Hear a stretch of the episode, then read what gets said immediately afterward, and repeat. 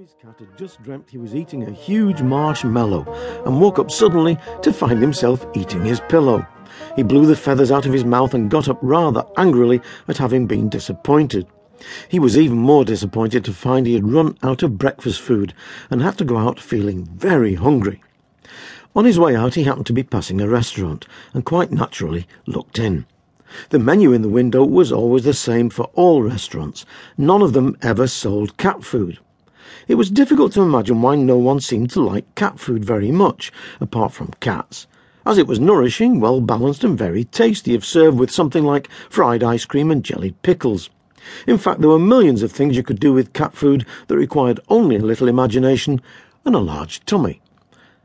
I wonder why no one has opened up a cat food restaurant, he thought, as he imagined many variations like Chinese and Indian and even Eskimo cat food. It could be